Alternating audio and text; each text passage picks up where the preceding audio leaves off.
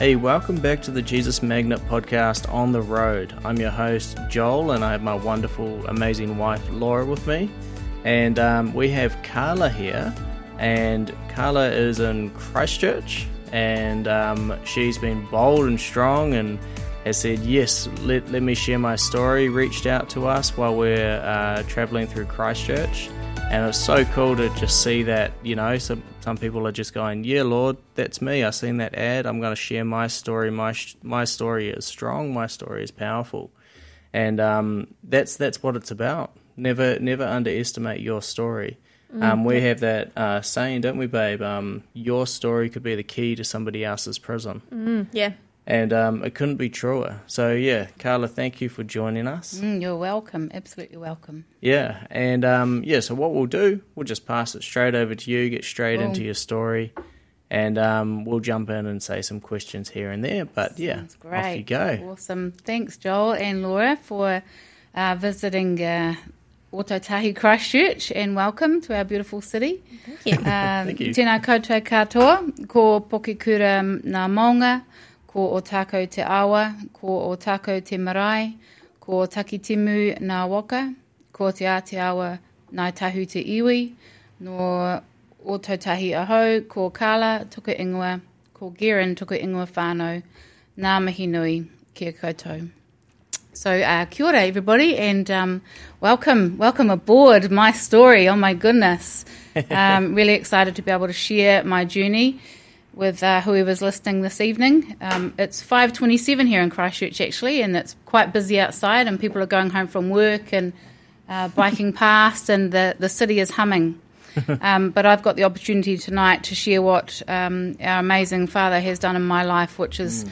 Such an honour and a glory, and um, I just want to start by giving him the praise. And yeah, hopefully, I can get through this with um, very little tears or no tears at all. That would be a great a great goal for me this evening. I'll just jump in real quick for those that are listening overseas. Um, what Karla just did was the uh, karakia. Uh, it was called, uh, called, It's my mihi, which is basically yeah. uh, my mountain. So ko Pokekura na maunga, um, which is maunga is mountain. And then uh, ko Otago Te Awa, which is my river, which is in Dunedin, mm. Otago yep. and Otago Marae, uh, which is where I whakapapa back to, which is basically my family tree, if you like. Mm. Uh, and then I went to tell you about my waka, uh, and then my tribe, and my city is Ōtautahi, which is the Māori word for Christchurch. Mm. Oh, okay. Kia ora. Wonderful. Awesome. So that, yeah, that's all uh, the native tongue in New Zealand. So if you're Fantastic. wondering what language that is, that's the Māori in New Zealand. Yeah, so cool. Um, so I just thought I'd share also, first of all, before I start, is um, my top five strengths. So I'm a big fan and a big believer in Strength Finders, which is, um, I guess, it's one of those uh, personality traits or personality um, things that you can do online to find out a little bit about yourself. And um, my top five is number one is empathy. So I feel people's um, hardships or their their grief in their life, and I have a lot of empathy for people.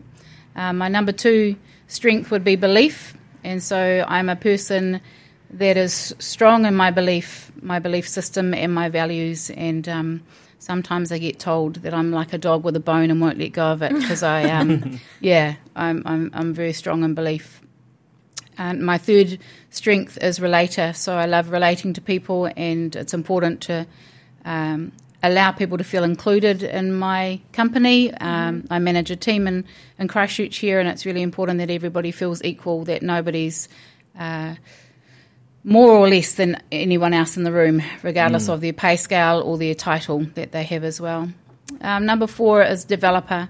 So I'm a, I love to develop people. I love to bring out strengths in people and to help them find their strengths and to nurture them and bring them bring them forward. Mm. So that's a yeah that's a real passion of mine is helping people if they're a little bit lost in who they are or what they're good at. Um, come and look, walk alongside me for a week and we'll find out what it is. Yeah. Which I love that. And number five is actually strategic. So uh, strategic is, is um, helping people to, or myself as well included, um, to have a strategic pathway forward uh, look at look at how we do things and make it easy for people. Make it um, uh, what's the word I'm looking for?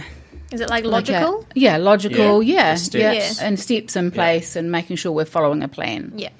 Yeah, thanks, Laura. That's so good because I lost my like- train of thought there. Sounds like God's built you as like a natural discipler.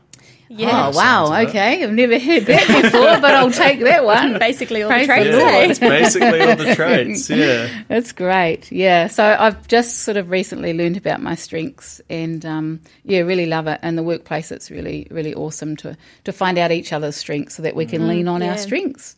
So if somebody's really strategic and, um, you know, you're not, for example, let's, let's lean on in on those strengths and Come on, yeah. to help each other out. Um, and recently as well, I've been learning a little bit about my Enneagram. So p- for people who might be listening, Enneagram's another personality test, which is really, really interesting. Um, Enneagram. Enneagram. How do you spell that? E N N Yep. N E R A gram G R A M. Okay. Yeah, Enneagram. Never Yeah. heard that before. Very cool. It's a really, really great one. Yep. Um, and I'm a number eight, so we're at one to nine are your numbers. And um, again, it's similar to the Strengths Finders, but it helps you to unpack your personality type. So for me, I'm a number eight, which basically means um, uh, there are kind of the negative side to your number, but then we want to work with the Lord and unpack those negatives to turn them into uh, positive so that we can really use our number to again work with people and communicate with people and, and so on. Yeah. So number eights are very forceful. We're very um, protective and um, we can be quite aggressive, but we want to make things happen and happen for, for good. And number eights are really like that one. They're the developer, uh, helping people to nurture their their strengths and Yep. really unpack who they are. Um, And we make things happen. Yeah. So we're kind of like this big snow plough out the front of everybody and pushing through that snow to then make way for everybody, to, not to, not to come in behind us because we're not leading, but it's just making the way for things to happen. Yeah. Yeah. Strong Uh, personality. Strong It's personalities, yes. Yeah. And we have to remember that um, some people don't like a strong personality. So the flip side is that of that is remembering my empathy to not be too forceful to scare people, but to know that I mean business and, you know, we're going to make things happen for, for good and Yeah. positive. Um, Wonderful. so yeah, it's quite it's quite a it's my my supervisor for work has actually told me that my five top strengths and my number eight it's tough. It's a tough one. yeah. So um, let's all put that one aside now for though for, Yeah. for now and uh, We're gonna talk have to do about my life story. We'll have to do those strength Yeah. tests and all that and figure out sort Absolutely. of where Well, we, we sit, are, eh? yeah. We did a few years ago. We did this um, guy. Uh, he did a. Fla- it's called a flag page with Mark Gungor. Ah, oh Um, yes. and he's got. It's hilarious what you find out about each other. So good, so good. Strength Finders is really great for marriages as well. You can do Strength Finders for marriages too. So Yeah. there's plenty of Strength Strength Finder coaches across the world and New Zealand. Yeah. yeah, Yeah. it's awesome. Awesome. Cool. Okay, so um, where I begin is with I, I can't go back too far because I'm still on the journey of learning about my whakapapa, my family tree, and um, so I'm actually going to start just with my grandfather, um, which I never actually met. My mum's dad, never met him before, but I know that he was quite a, a staunch man, probably probably a number eight. um, and he kind of uh, was quite strict in the home. And so, as my mum was growing up, uh, my mum's name is Diana, my dad's name is Wayne, and I'm also married to a Wayne, so we won't try not to get too confused there. Yeah. Uh, but um, yeah, so mum was raised uh, with quite a strict father, and when she became a teenager and it was kind of time to start dating, uh, her father was quite strict about who she would see and, and not see. Um, and my father, Wayne, uh, was actually working for my grandfather at the time and said, I like you, you can marry my daughter. So it was Oh, wow. pretty much an arranged sort of marriage in a funny old way. uh, so, yeah, so they married. Um, and um, my dad was a carpenter at, at the time. So he built our family home that I was raised in. And um, I didn't know, but obviously, kind of an arranged marriage that it wasn't ever going to last. So, um, during my younger years, when my dad and mum were together, we had a great upbringing. We had tramping trips and camping trips and Dad built a boat because again he was a carpenter, so he, he spent a lot of time in the garage and creating. And I remember as a young person just spending loads of time in the garage, and he also restored um, older cars, so Buicks and really beautiful cars, and he just loved working with his hands. And so I just remember being a, young girl in the garage lots, passing him the tools and learning about the tools, and um, yeah, hanging out with Dad a lot. Um, Probably where you get your, um, you know, authoritative side. yeah, Really, yeah. from hanging out with your dad. Yeah, lots. yeah, definitely. Yeah, definitely. He was um, a bit of a role model in my life that I you adored Dad. Um, Yeah, so I loved that time in the garage and hanging out with him. And he was really good at gardening as well. So just sort of learning, you know, from a young age, just basic life skills, I suppose. Uh, I don't recall a lot of my mum. So mum going back into those early years, um, I do remember lots of baking in the kitchen and yummy food, and remembering when mum and dad used to go out for a meal, how beautiful mum used to always look. So she was always really, you know, appearance was always important to her. Um, her hair was always stunning, so she's a very, very beautiful lady. Um, but I do remember there was quite a lot of tension in the home. Um, probably didn't bond that well with mum. And actually, looking back on the years, um, so my sister uh, Nina, she's three years older than I am. Uh, I think um, mum really suffered from postnatal depression after she had my sister. And so when I was born, mum probably she wasn't in a good space to bond with me um, as a baby. And so growing up, I don't remember a lot of love in the in the home. Um, there was, you know, never I love yous or a lot of kisses or hugs or warmth. Uh, I do remember going off to bed most nights and giving mum a kiss on the cheek, and that was sort of it. There wasn't a lot of love in the home, and so there was quite a lot of tension underneath. Um, didn't have a lot of friends around, or no kind of not a lot of sleepovers and you know pajama parties. Uh, There wasn't a lot of like now as a mum and now as an adult, that part of that life that I've given to my son has kind of was wasn't there. So I was like, mm, looking back at that, there was a, a few things missing. So um, knowing that mum was well, not knowing, but now I know that mum was suffering from postnatal depression. Uh, it turned out that mum was one of the first women in the Nelson area with postnatal depression that they did some tests on, and they actually wrote a book around. They followed her life Oh wow. after having giving birth. They followed her life for a, a number of years and actually wrote a book about the the stages of postnatal depression. Oh, so it's not like it's it's quite a long drawn out. Yes, thing, is yes, that? it can be. It can Right, it can be there for years, and so um, for years and years. In fact, you know, thirty years later, on the the year or the anniversary of the baby being born, it can come back again, and Wow. and yeah, it can be quite quite terrifying for some people and quite unsettling. Wow. So um, yeah, so during that time with mum having postnatal depression, uh, the bond between her and I, I believe, didn't didn't happen uh, that well, or, and or hardly at all. Um, Just that natural bond. Yeah. from mother to daughter. yeah, that's right. Mother to baby. Yeah, Yeah. yeah, and um, like you don't know, I don't know because I wasn't a baby, and unfortunately, the the relationship with my mum, we sort of haven't gone there.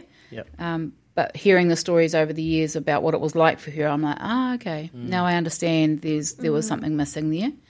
Um, so, yeah, I was very anxious as a young girl. I do re- I do recall clearly some real anxious moments in my life. Um, not feeling safe. So I remember the hallway and running to the bed, and then before I got into bed, I'd used to jump in case there was something under the bed. You know those kind of Oh, I did that yeah, too. those sort of natural sort of childhood freaky things that you Yeah. thought was under the bed.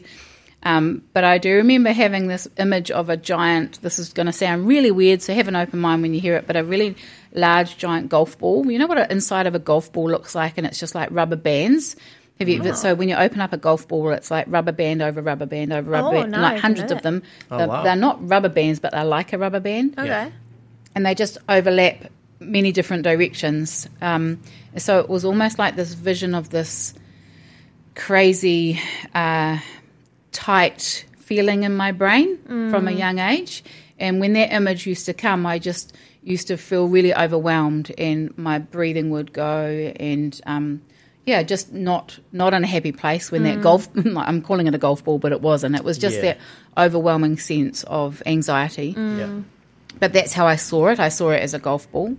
Uh, and I do remember counting. So I used to count everything. I'd count on my fingers and I'd just put my fingers together and count. Or I'd count the marks on your t shirt or the bricks on the fireplace or um, the spokes on a wheel. I'd just count everything and everything, anything and everything, because I think that was a way of blocking out how I was actually feeling in my real life. Yeah. So if I went into this counting um, phase, then I'd just focus on the counting. Uh, so I do remember a lot of anxiety and a lot of unsettling feelings as a as a young girl, and I'm still trying to unpack. Even I'm 50 this year, still trying to unpack uh, why why it was like that, you know. Um, and God's kind of slowly unpacking some stuff for me, which was really cool because he now he now knows that I'm ready to unpack it. Yeah. I wasn't ready 20 years ago or 10 years ago, but I'm feeling ready now, which is cool. Yeah. So uh, yeah, a lot of anxiety. Um, so life was pretty good as a young one. I think we do. I do have a lot of great memories. Uh, and then it was like a bit of a slap in the face, um, hearing from Dad that he was leaving. And I, I recall. I, I'm not 100 percent sure, but I think I was around 10 or 11 years old uh, when he called me into the lounge and in our house and sat me on his knee and he just said, you know, I, I, I love you girls, um, but I'm I'm falling out of love with mum and I have to go. Um, so it was like that moment there was just like, what? I haven't seen this coming. I didn't have any idea that you were going anywhere. Um, what's happening here? There was a lot of tears from dad, and obviously when dads cry, we cry because he was my rock. He was my hero. Um, you Yeah. know, all those hours in the garage and things like that. It was like, okay, this is not happening, but yes, it actually is. So it was a real shock. Um, but yeah, we were we were raised. Mum was a hairdresser, so she had a salon. She owned a salon. Dad was a car salesman in Nelson. So Makes that- sense with the, we the good hair all yeah. the time. yeah, that's the right. Nice cars. Nice cars. Yeah, he had a real passion for cars. Yeah, so they really reflected their uh, Yes, profession. both absolutely. parents. Yeah, yeah, definitely. And so, yeah, just really great memories. You know, we had a playhouse. Dad, again, being a carpenter, built this amazing playhouse in the back, um, up the back tree, and we had a pool and always kind of got what we asked from centre. You know, the skates would be there and the new Wow. bikes, and so I would say back then, um, a middle class family, good incomes. Yep. You know, so we didn't we didn't ask for anything else but what we had, and we were very, I would say, a privileged family growing up. Because boy, life has changed. I, I heard from mum just recently that when they bought their house, the one, sorry, when they they bought the first house, it was like two hundred and not even two hundred thousand dollars, and now it's you know over a Wow. million dollars. Yeah. that same home, and it's like man, how things have changed Yeah. Really, really crazy. So yeah, Dad um, told me that, and uh, I'll bring my sister into it here. So Nina, uh, she's three years older than I am, and we have found out recently that she's also Enneagram number eight, so a very, very strong personality, very similar to, to me. And growing up, it now makes sense how we clash so bad. Two very stubborn, strong-willed people that uh, wouldn't back down for the world. so we we had a bit of a clash as young ones. Um, I can laugh at it now, but she used to lock me in that beautiful little playhouse that Dad built, and, and I used to freak out from the spiders and the spider webs. And then I remember chasing her through the house with a coat hanger, trying to hook out her eyes, and just crazy, crazy children things as we did. Um, but after Dad left, things started to go a little bit downhill from there. I don't recall a lot of my life after Dad left. I think I went into a bit of a, um, a trauma period of uh, that my world was pretty okay, and then all of a sudden it wasn't. What's Yeah. happening here? And the same for my sister Nina. And I was really into sport, so I played basketball, and I was very, very sporty uh, um, through my sort of you know intermediate young young high school years. And my sister Nina was very musical, played the piano and sung, um, played the piano beautifully. Uh, so I think it hit us both quite differently when Dad left. Um, Nina, unfortunately, uh, started smoking weed and uh, started to watch horror movies and kind of d- dabble in, in, I would say, uh, not of God things, so seances and things like that. So Yeah. the spiritual life that um, that we know now to be completely different. Uh, so so she yeah she pretty much went off the rails for a while mentally, and that was really really tough. And during this sort of three to four year period. I don't recall a lot because I, I think I just blocked it out because I was so stressed. Um, so even looking back at it now, I don't recall anything. There are a couple of pivotal moments though where I recall um, visiting my sister Nina. So she she really suffered uh, with her mental health. Uh, she got into um, um, unhealthy relationships with with guys, and through those unhealthy relationships, just went further and further down. So ended up in um, uh, a hospital in Nelson for mental health patients, and at the time was diagnosed with schizophrenia. Uh, and then from there, they diagnosed her with bipolar, uh, but the whole time highly medicated. And during that period, tried to take her life um, while she was in hospital. And it was, for me, a, a real hard time because I was still really, really young. I was probably only 13 or 14 at this stage and had no idea what was, what was, you know, what's going on. Where is Nina? And not remembering anything and during that period I was questioning where she was and so she was obviously we we just had nothing to do with each other. Yeah. So she was about 16, Yeah, about 17. 15, 16. Yeah, Yeah, 16, very wow. young, very, very young. Yeah. Yeah. Uh, and so mum and dad decided to take me to visit her in the hospital, which I still this day don't really understand. Um, there was obviously a lot going on around that period for, for Nina and probably trying to work out what do we do with Karla, you know, what's the best thing to do. Karla's over here playing sport. She's okay. She's got her uh, good friends and she's pretty stable. Let's just kind of leave her for a while and just focus on Nina. I'm not sure. Um, but I do recall going to the hospital and visiting Nina, and all I remember was, you know, she was very highly medicated and had actually tried to hang herself in a wood rope. Um, that freaked me out. And so, you know, seeing her neck was swollen and things like that. But what came out of this is um, while she was in hospital, there was a Christian lady working in the hospital and uh, really saw something in Nina and decided that she would pretty much steal Nina out of the hospital and take her to church, uh, which is kind of was I think against the law to do this. But this lady obviously had heard from the Lord and, and decided to, to follow what she, you know, what she felt. So Took Nina out of out of the hospital, out of the mental Yeah, hospital yeah. and broke her out. yeah, probably. pretty much, yes. took her to, took to her to church. church. Yeah, and it was awesome. amazing because um, God turned up like He does and uh, healed Nina. So Nina went forward, gave her life to the Lord, and overnight she was healed of the smoking, the drugs. Wow. The so it got quite bad. It got quite bad to the point where Nina would look in a mirror and her eyes, she would be seeing things in her eyes, you know. Um, but yeah, the Lord had other plans for her, so He healed her of everything. And I don't know how long after that visit to church, but um, she was released from hospital, Wow. which was pretty amazing. Wow. That's yeah. awesome. So And it was really, old- really cool. How old do you remember her being released? How old was Oh, seriously, I cannot. I cannot remember. I Okay. don't even know because I don't even remember her really being in there Yeah. and then being released because um, by this stage, like I said, there was quite a long time in my life that I don't remember.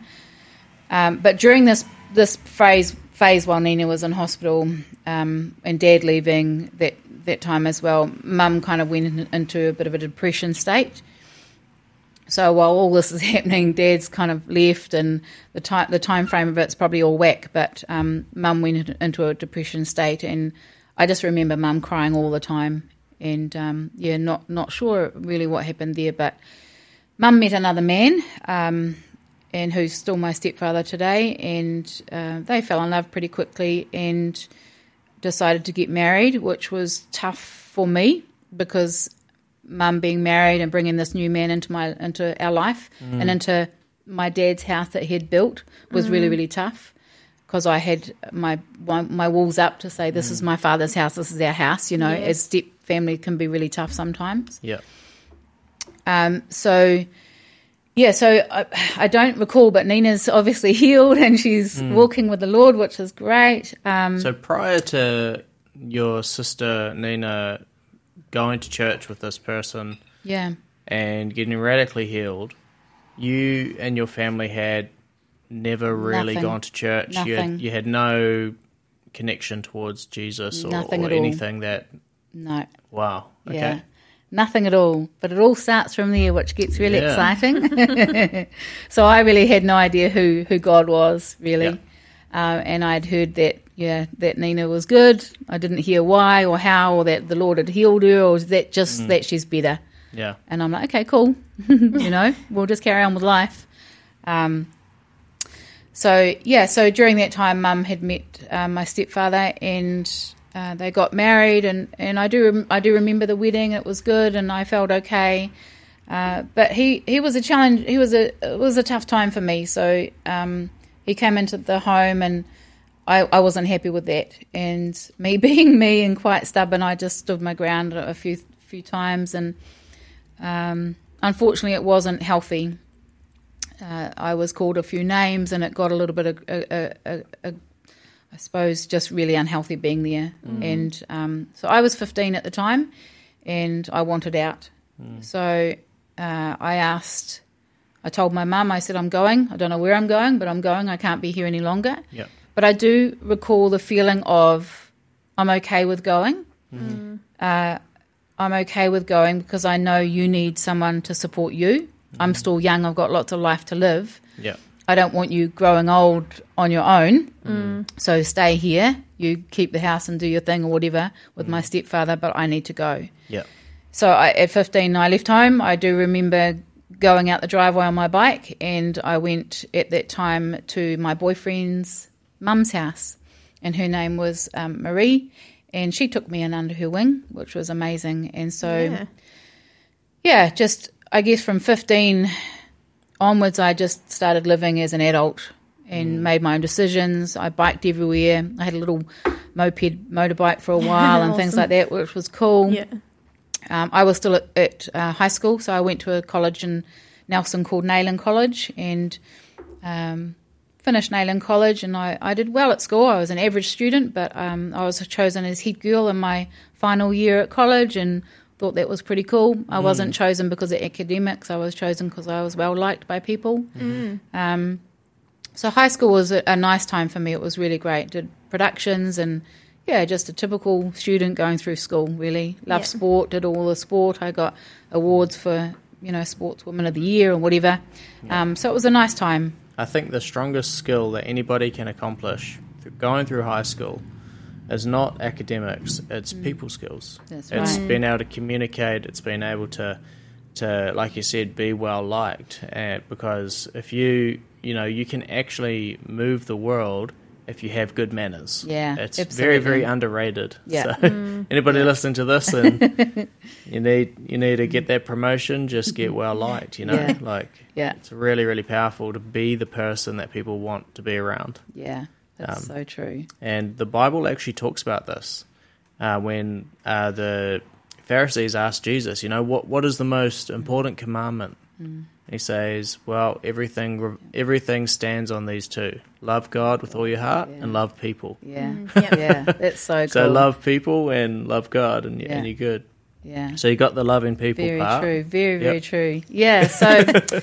So the- yeah, at this point. um, after college, I decided that I needed to get away from New Zealand, so I applied for a, a summer camp over in the states. So um, I was then eight and a half, 19, and I went to Philadelphia. So I just took my backpack and myself and travelled all across. I look back at it now and think, what the heck did I do on a plane for all those hours heading to Philadelphia? And um, again, still not knowing the Lord, uh, nothing about him. So the whole time while I was in the States, obviously things are happening back here in Nelson with mum and Nina, and life is carrying on. Uh, so I was on the summer camp. Um, I was a sports counsellor and saw about 350 children a day, which was awesome. And Yeah, they just kind of rotated round and wow.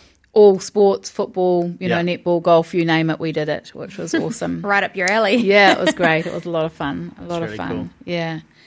And then came home. Um, I had a boyfriend at the time that I moved in with, and, and you know, life was just ticking along. And during this period, uh, so my sister was going to church, um, a church in Nelson.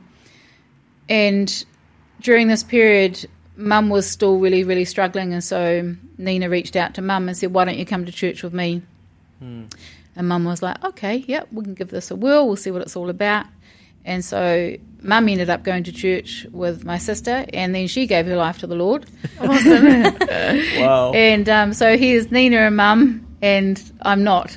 Uh, Yeah. So it was kind of a weird time to know, you know, things were happening for them, but I was still sort of ticking along in the background, just kind of doing life and living with my boyfriend, and just, you know, Did you see a, an immediate change or a difference or something uh, in your sister or in your mum with them now becoming Christians? yeah, definitely. What was different? I think so. n- There was a huge difference with Nina, obviously, with what she'd just been through, Yeah. uh, and um, I, not so much with Mum. But I, I think because I wasn't living under the roof, it was really hard to, Yeah. to know.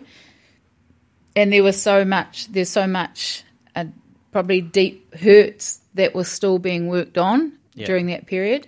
Um, and so I, would say that I wasn't close to Mum or Nina. So it was really hard to see the real big change. But Mm-hmm. Yeah. I, I definitely know that there was a change Yeah, Yeah. yeah, but I just didn't know what it was yeah. or yeah. what it meant or you, yeah, Yeah. could, you could sense it, but you weren't involved in their right. lives enough yeah, to, to yeah. And who's God? it. Who's God? Like right now, who's God in my life? It was like they would talk about him sometimes, and I'd just hear and and I'd just kind of brush it off. Mm. You know, I wasn't ready, and God knew that I wasn't ready Yeah, as well, which is really cool looking back at it because He knows when it's the right time. oh, he's know? full of patience as well. So like he, so gracious. we got to know that you know he he actually knows what he's doing Yeah, all the time. Yeah, all the time. Wha- Funny enough, isn't that great though? It's so exciting. yeah. So um, yeah, so Mum gave her life to the Lord, and Nina and, and Mum are going to church and, and doing their thing. And um, What about your stepdad?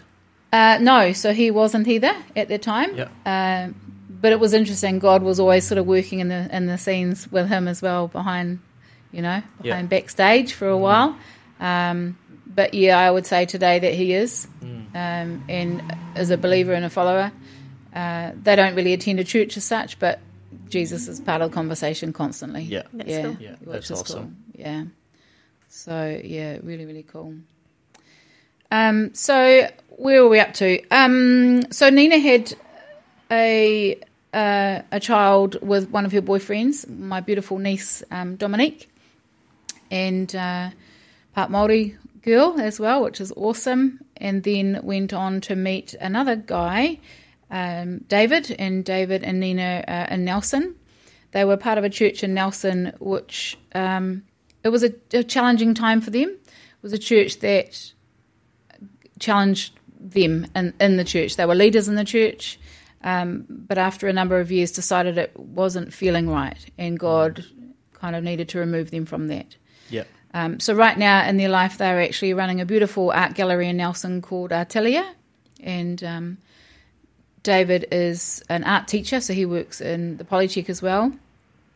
And they opened Artilia with the, the thought and the the pressing from the Lord to open it to Christian artists where they can come and show their artwork and share their stories. Oh, cool. And they also use the art gallery for kind of like a mini church on a Sunday evening with people wow. and gather friends together, and they'll do uh, worship nights as well.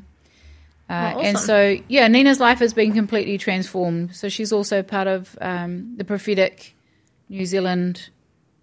Um, so I'm not sure what they call it, but there's a group of prophets around New Zealand Oh, who are very, very well known. Yeah, Uh, I couldn't, wouldn't be able to place my finger on it either. Yes. There's quite a lot of these uh, groups around Yeah. that we've run into. Obviously, Yeah, cool. traveling around, and Yeah. yeah, God's moving. Yeah, it's it's amazing. awesome. Yeah. so she's she's pretty well known in, in Christchurch and Nelson um, to come and, and, and share what the Lord's sort of putting on her heart and things, which is awesome. So um, I'll just gather my thoughts here for a moment. But yeah, so after the the uh, the the I guess the breakthrough over her life, God's been really amazing with her and Dave. So um, David's a few years young, younger than Nina, and they were in the church together in Nelson for a long time, leading and running groups and, and worship leading. And Dave was a drummer, Joel as well, and yeah, so a lot was happening for them in, in their in their life as a church life. Uh, and that was pretty much straight after their marriage. And so now they're they're not in church. They're they're forced with having to face their marriage and learn about each other because sometimes when you're a part of a church and that's all that you're you know you, that you're doing, you're leading and you're um, you know you're following what God's called you to do.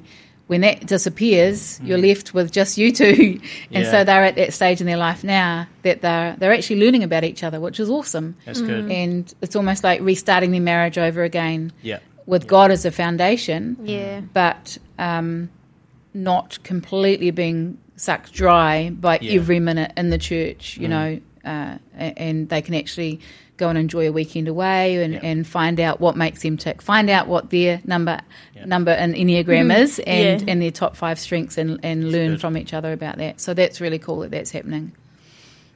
It's one of those things that um, is probably we've heard a lot, haven't we, Laura, about people uh, give everything to a church, and and don't hear me wrong if you're listening to this on the podcast. It's it's good to serve in church, mm. um, but have it have it been spirit led. So Yeah. know that the Yeah. Lord's asked you to do that. And then when you're knowing that you're obeying the Lord and what you're doing, not just the pastor, mm. it's a total different ball game. Yeah, Yeah. absolutely. If And you're your, doing it in your your strength, strength. changes. yeah. Yeah. Yeah, you, you start to feel the weight if you're doing it Yeah. yourself, and Yeah. you can only hold that weight for so long. But man, when when God's mm. Behind it, he he makes it strong. He makes it Mm. Yeah. easy.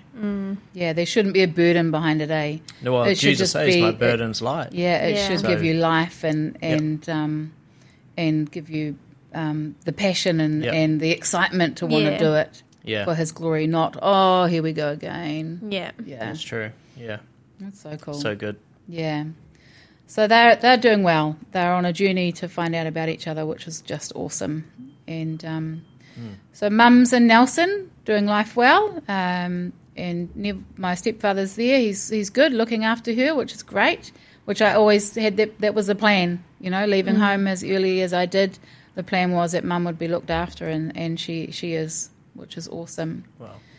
So yeah, from 15 to sort of the 19, I went to America, came back from America, uh, stayed in Nelson for a while, and then I uh, did a little bit of work with some disabled people, worked with people in wheelchairs and, and spina bifida, and journeyed with people who needed a hand at home to shower and get their meals and things like that. Finished school, and then I decided that I've got to leave Nelson. I've got to get out of here. Uh, and so I always knew from an early age that I loved children. I always loved being around little ones. And so even I remember being seven years old and my neighbour was maybe four. I was just drawn to, you know, helping and supporting her as a four year old while I'm seven. Um, and I just love to play and create awesome things. And, and so I always knew that I was drawn to children. So I decided to come to Christchurch and complete my teacher's training college, but didn't get in the first time, didn't get in the second time, got in the third time. And every year that I tried to get in, it was a real challenge. It was like, what's stopping me coming here? And um, still no God in my life. Yeah. But it was like, oh man, I'm going to beat this. That's so stubborn good. number eight. Yes, that's Yeah. exactly right. I'm going to beat this and I'm going to get in and I'm going to complete my training. And so every year they had, oh, you haven't you haven't got enough experience with children yet. Go away and do some work with kids and whatever. The next year it was like, oh, this year our intake has to be from this age to this age, and you're just outside that. And I'm like, oh my gosh, okay, so here we go again. And on the third time I got in, and um, yeah, I, I, I got in, which I was very pleased about for the third time round. So I completed my teacher's training, and then uh, during the teacher's training time, I was um, working. I was training in the gym at the university gym, and I loved being in the gym. Loved uh, working out, doing weights and aerobics, and oh, back then it was aerobic. We call it pump now. All these different sort of exercises. Um, I have to remember I'm 50, and so it's got well, 50 this year, and it's like, what was it called back then? so I loved the gym, and um, I was actually just training in the university, and a, a, a young man came over to me, and he said, "You look like you know what you're doing. We need a gym instructor."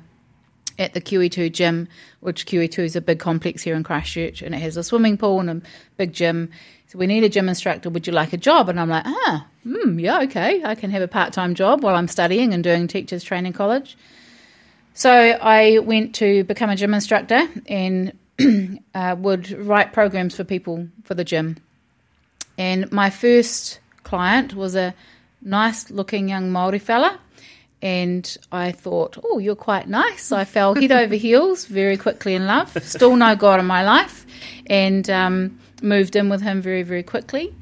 And it was there that um, life started to change very, very quickly. So um, I'm just going to kind of focus on me for a while, and then yep. I'll come back to my family later. Just remind me because I won't probably no forget. uh, so yeah, he was hot and good looking, and I thought I could date you or hang out with you for a while. And at that time, one of my really, really good friends, uh, her her sister was getting married, and so I was invited to the wedding and I was new in Christchurch because I just started teachers training, and I had no friends to invite to the wedding to come mm-hmm. along as my partner. Mm-hmm. So I asked this guy who was one of the clients in the gym, "Would you like to come to a wedding? I know we don't know each other, but I need a partner. Would you like to come as my friend and hang out?" And um, yeah, 14 years later, after that night at the wedding, we were still sort of going strong. Um, I was to find out very quickly, though, with this young man, um, and I'm okay with names, his name was Graham, that uh, he was raised in Black Power gang here in Christchurch, and that he had at the time a sister who was in jail, um, a brother who had killed himself in jail, and um, so our, our weekend trips to the jail was a common thing for us. And the weekend we'd go out and, and visit his sister. Mm-hmm. And so um, I thought at the time when he told me that he was raised in Black Power, I thought it was a joke because me coming mm. from sort of a middle class family. Um, yeah. And I thought, oh, this is re- oh, really Black Power, joke, joke. But it was actually true. And so I was like, okay. I remember at that split second going, is this going to be okay or is it not going to be okay? Yeah. And at that split moment, I'm like, yeah, okay, I can go along with this. Because again, I fell, you know, head over heels pretty quickly. Mm-hmm. So, without going into too much detail, uh, I was with Graham for 14 years, and it was after the first, probably about six months, that things started to turn um, for the worst. So, I recall the first time that um, he laid a hand on me was we went to the movies, and unfortunately, the movie wasn't running that night for some reason.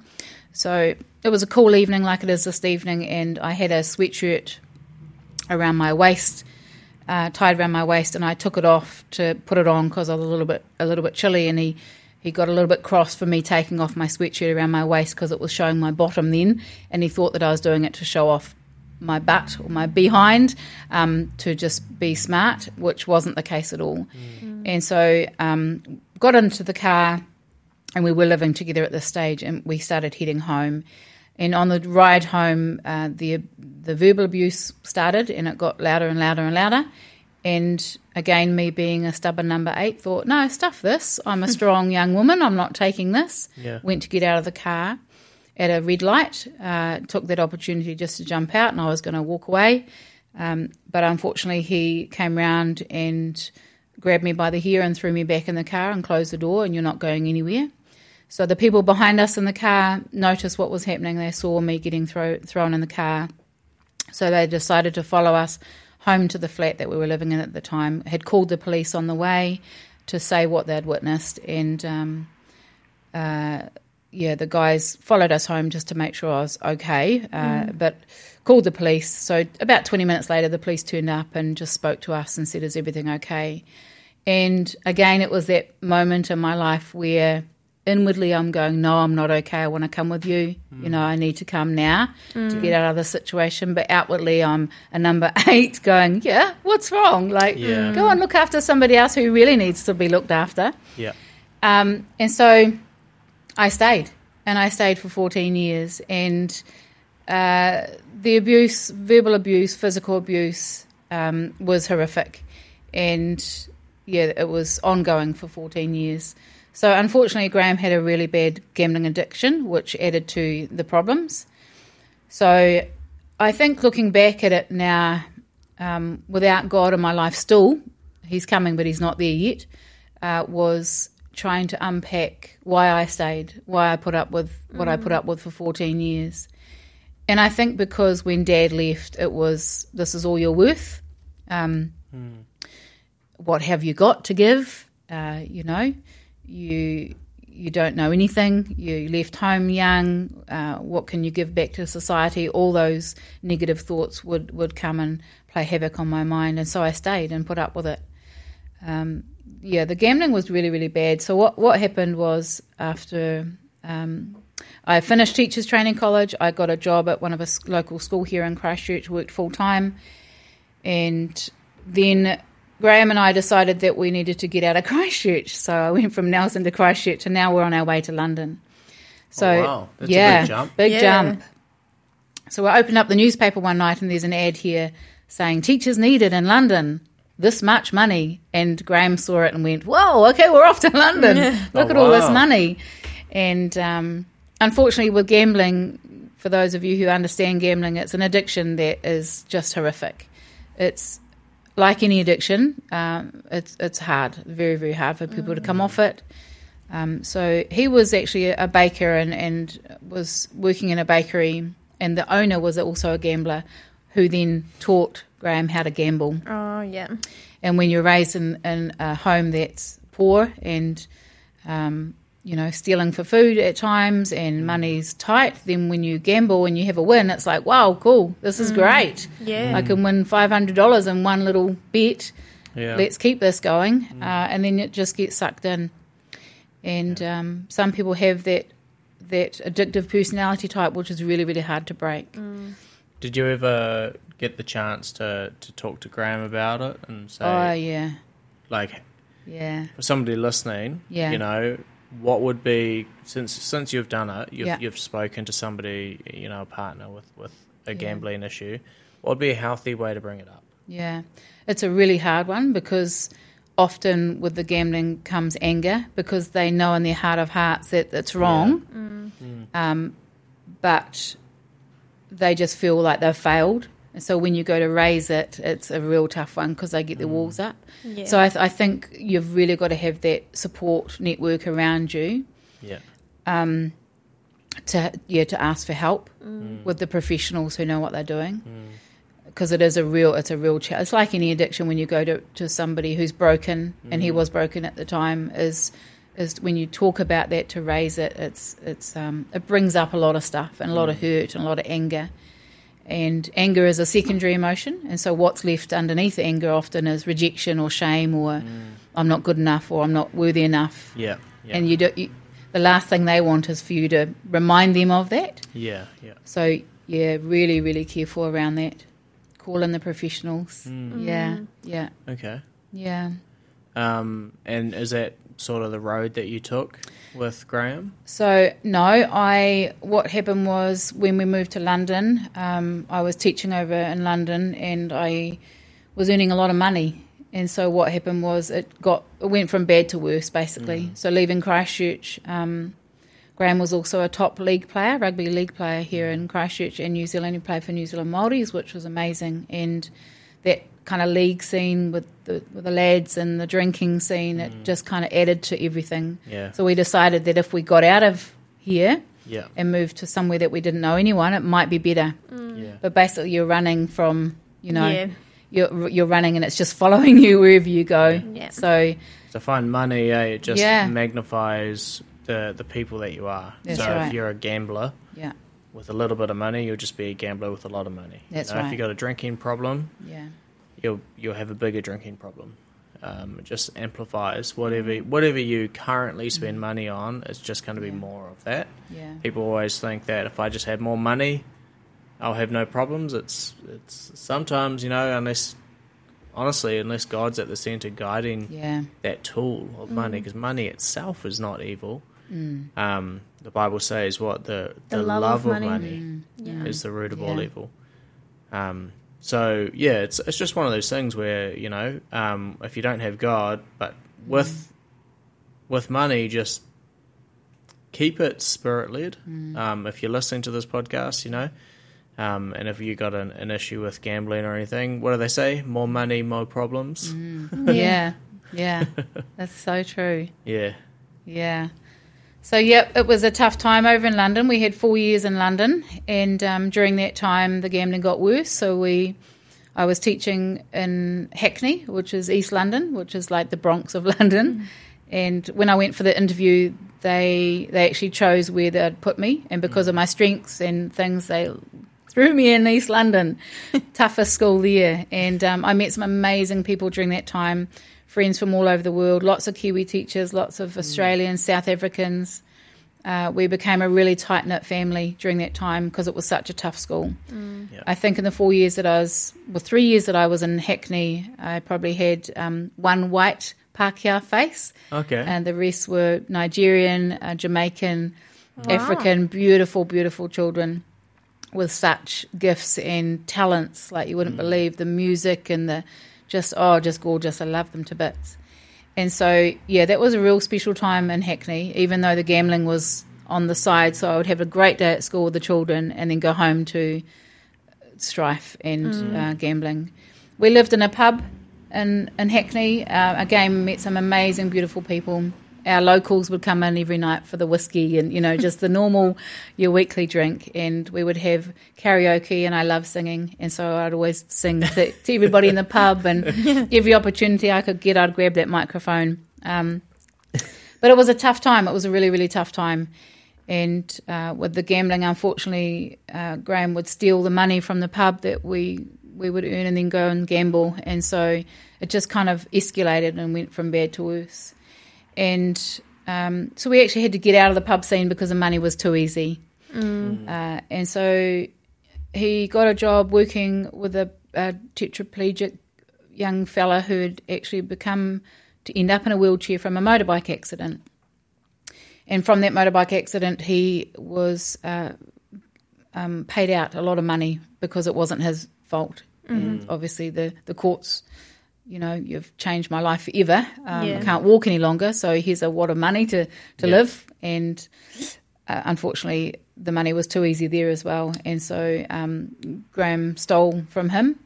So, uh, just to cut a real long story really short, we left uh, London owing a little bit of money, and I've had to spend a lot of time with the Lord to to be released of that, because coming home, still not knowing God, it was a real heavy thing Yeah. over my life to know that we, we actually owed money leaving a country, because it was really against my values, uh, but it was at that time out of our hands. It was really really tough to know what to do. So I had three years in Hackney teaching, and then I uh, went to Eaton Square School, which is the Royals, where the Royals went through school.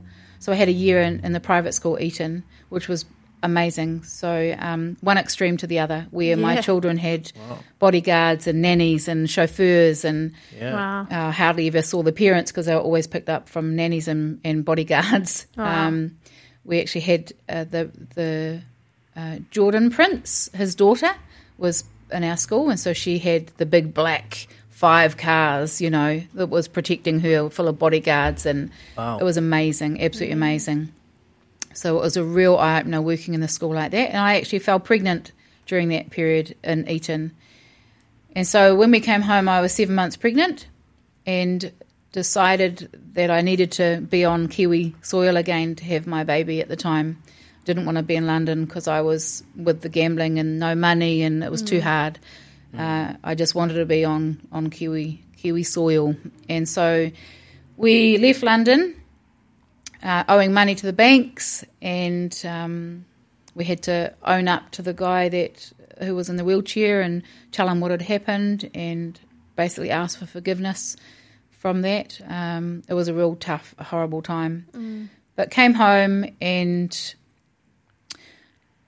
with no money. I think we came home with about fifty quid in in, in our pocket, and the the amount of money that I would have earned in four years over in London was enough to come home and probably buy a five hundred thousand dollar home, mortgage free. True. Yeah. Wow. Uh, so it was a lot of money that I earned in that four year period, but over the years I've had to release that to the Lord as well and just go, okay, it's money. Let's just let that go. That is really tough. Yeah. Very tough. Yeah. Yeah. Wow.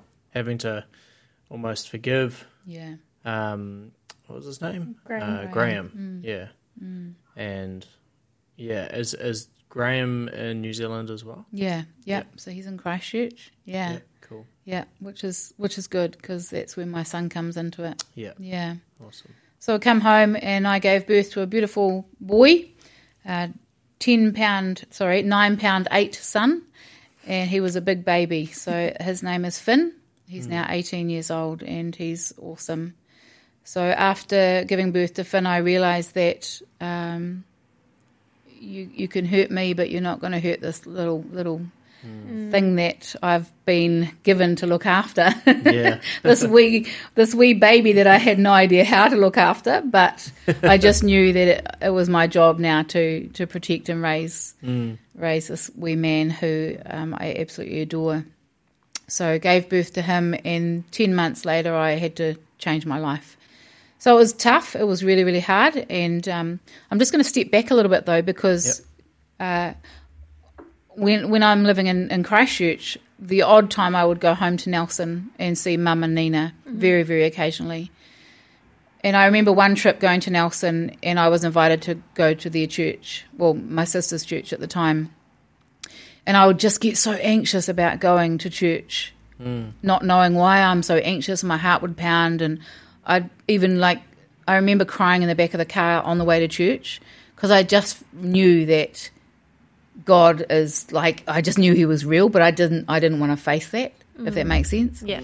So I was just like in the car and I would just be so wound up about going to church. So anyway, I'd go to church and I'd sit there and and couldn't sing the songs because I didn't know them. Um, but I remember the pastor at the time would come up to me and he'd say, Karla, do you know why you always cry?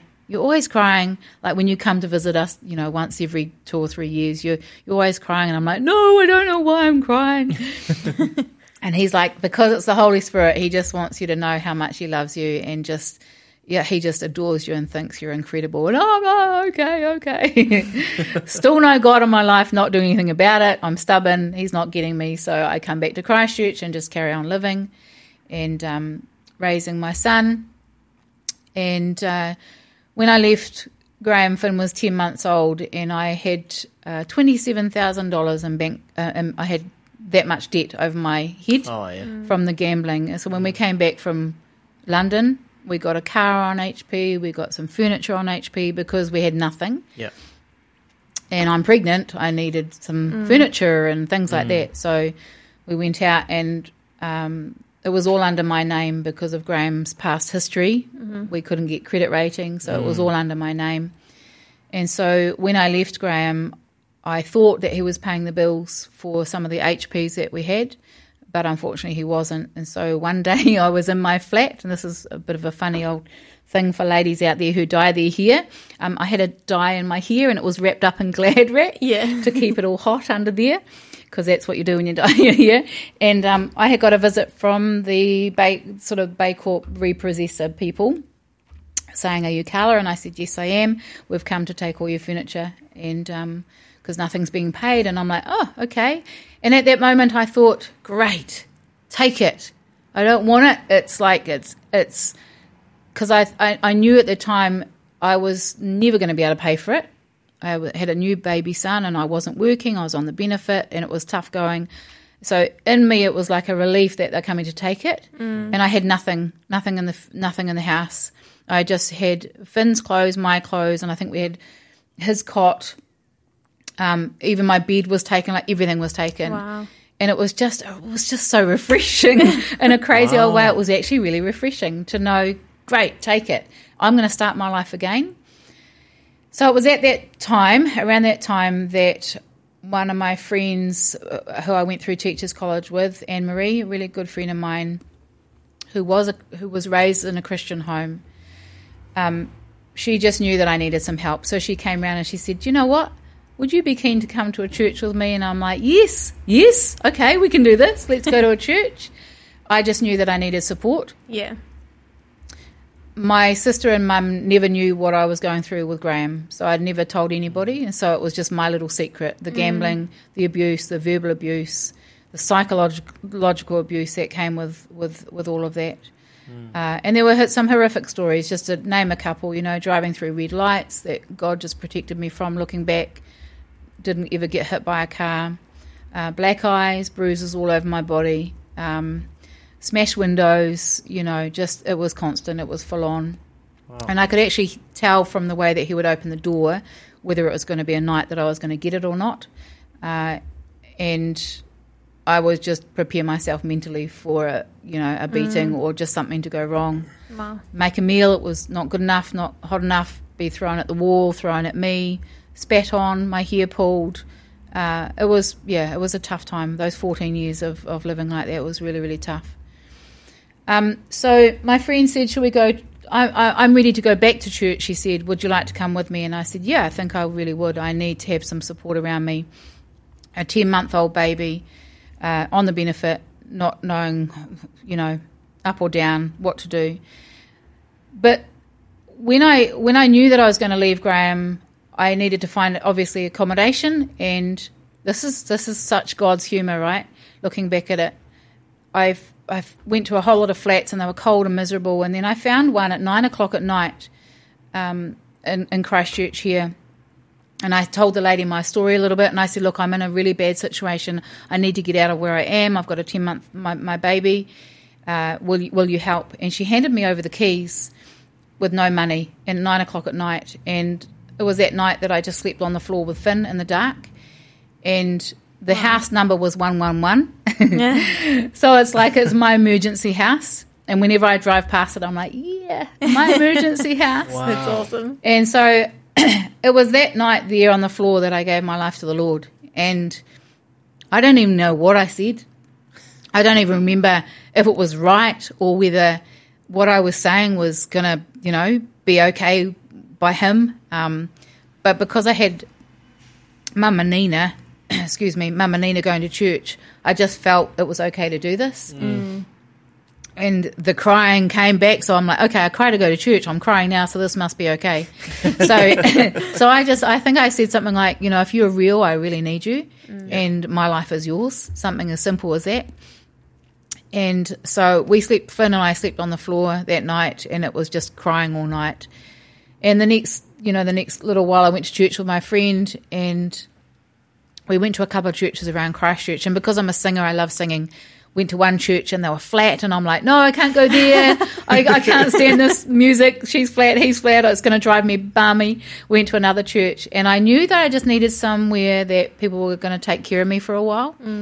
Um, went to another church and no one spoke to me, so I just was like, no, this is not right. Went to the third church. I walked in, someone came up and took Finn out of my arms, held him up in the air and said, Oh, you're so beautiful. I'm so and so. What's your name? Welcome, and blah, blah. And it was just, I was home. Wow. Um, yeah, it was incredible, absolutely incredible. And the worship was amazing. Like the singers were great, and I'm like, my ears were pricking up to what was happening around. Yeah. And I'm like, this is just awesome. I don't know what it is, but it's awesome. Yeah. Love the worship, love the music, love the fact that they come and took Finn out of my arms, and I just started crying. And I didn't stop crying for three years. oh, so- that's when you know it's the Holy Spirit. It was eh? God, totally Yeah. God. And because I'd sort of already committed my life to Him, then it was just a, a journey from there. So it was a real special time. And the church is North City Church here in Christchurch, and um, North City. North Church. City. So so grateful, so grateful that God put me in, in that place. So yeah, for the next three years, I um, journeyed with a, a mentor, one of my mentor, Irene, a beautiful lady who's now gone to be with Jesus. But uh, for those of you who might be listening, you may have heard of a, a, a healing prayer type form, which is called Theophostic. It's along the lines of so so, or it's sort of like a healing prayer where basically um, God takes you on your journey of your life to to to pull out all those lies and those uh, those beliefs about yourself that are not from Him. Yeah. So when we believe that we're worthless or useless, that we're not good enough, that He removes those lies or those arrows and replaces Yeah. it with His truth, basically. Yeah. So I did that. Um, it's called Theophostic. Theo mean uh, got to make sure I got it. God and Fostic is light, so God's light, basically. And it's amazing. It was my saving grace and completely transformed me. So for three years, I journeyed with my mentor Irene, and I would visit her home, and we would just pray. We would mm. talk about memories, things that were, were bugging me as an adult now that I was struggling with, wondering why I'm struggling with it. So, for example, a guy cuts me off on, in the car, and I just want to, you know, I would want to Yeah. punch his lights out rather than giving him grace. And so, where's that anger coming from? It's stemming from here, it's stemming from there, and stemming from there. So, God took me on a journey of of just yeah, removing those lies about who I was and replacing it with His truth, which was just incredible. Wow. And the truth is that we are His precious children, that we are um, to be used for His glory, and that we are worthy of, you know, so many things, Yeah. and that we can, yeah, that we that we're not useless, that we're not fat and ugly, that we're not uh, worthless, and you're never going to make it here or never going to be able to do that, and which was what I was told for 14 years. Yeah. And so that verbal attack that comes over it, the, the, the tongue is so powerful, right? Yeah. It's Yeah. so powerful. But when God speaks and He tells you, uh, you know, directly from from Him, that's when the freedom comes. Oh, when God speaks, things happen. Mm. Yeah. That's the difference between when we speak and when God Yeah. speaks. When God speaks, planets are born. Yeah, totally. You know, things move. So when He speaks and He's saying, you know, you Mm. are my child, mm.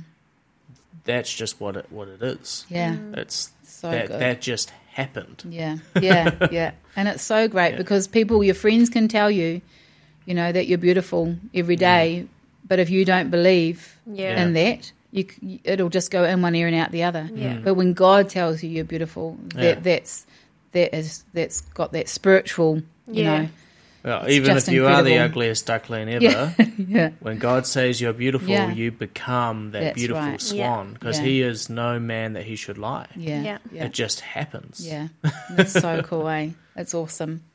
So you, so I went through a long time of that healing and going past flats that I used to live in, and and actually when I would go to that flat, I would start getting anxious and nervous driving past, and so Yeah. during this theophostic session, you know, God might take me to that flat and heal heal me, and so Mm. the next day I'd go past it and there'd just be no emotion Wow. because that the truth was Yeah. like it just sets you free, right? Yeah. And so Just cuts it off. the emotion the, the emotions that's tied to these things that as adults we struggle with um, when god speaks it's no longer there the emotion's gone the memory's there and and the house is still there that you drive past Yeah. but the emotion that was tied to that is is no longer Yeah. so what happened during this period when when I left Graham uh, after I left uh, after I left him he would he would come round to my to the the flat that Finn and I had and would steal money or just knock the door in and just take stuff and at, at first I was like no you're not going to take it and I would try and fight him and try and close the door and hide you know hide the money so he couldn't get it and, and then I would get hurt because he would mm. just push his way in anyway Yeah. Mm. and it was one night that God said, "Why are you fighting? Like, just let him in, give it to him. Like it's it's my kingdom. Like, hand it over. Yeah. Wow. I'm going to be your, you know, I'm your I'm your provider. provider. I'm Wow. going to be your your your giver. When you need something, you ask me. And so it it was like when he used to come around, I just unlock the door and let him in. And it got so bad though for a while that I used to hide money in 20 different places around the flat so that if he came, I'd be able to hand him something and I would say, That's all I've got. But then my secret stashes around the All over flat the place. all over the place. So at least I had some for milk or whatever, you know. Um, but it got to that point where it was like, Come on in, I'll give you what you need plus more. Like, I'll give you whatever you need. It's time now that you, you're not going to no longer hurt me. And, and for a lot of people with, um, with the upbringing that he had, it's all about control. And so coming in with the door locked and forcing his way in and mm. fighting, uh, I'm going to get in because I'm going to control you. Mm. Well, as soon as I let the door open to say, "Come on in, help yourself," the control's no, it's no, it's gone, Yeah. Yeah. and then it becomes boring. Yeah. Yeah. So I'm not going to come to you any longer. Mm. I want to go somewhere where I can get that control. Yeah. You know? And not, not not that Graham was your enemy, No, but Jesus not at all. says, love your enemies. Yes, yeah. And And it was so true because as soon as I let the door in, he just got bored of it and went away. And I'm like, thank Wow. you, Lord. Only God would know. Yeah. you know, to do that. Yeah. Yeah. Wow. So it was quite an interesting kind of light bulb moment for me. I'm like, yeah, okay, let's just let's just bless him. That is really cool. And um, yeah. So yeah, so life kind of carries on. I go back into teaching a couple of days of the week. Um, Finn's growing up beautifully. I protected Finn for a little while from Graham because uh, unfortunately he started um, delving in P a little bit, and uh, so things got worse before they got better, basically. So I ended up having to get a protection order because uh, when he came into the flat one day, um, he basically open hand slapped me. It wasn't a punch, Wow. thank you Lord, but he slapped me across the face, and I actually held, had Finn in my arms, and Finn started crying because he was at the age where he was probably recognizing what was happening. Yeah. Um, and it was that moment then that I said no more. And so I met with my mentor, beautiful Irene, and said, I need to do something about this.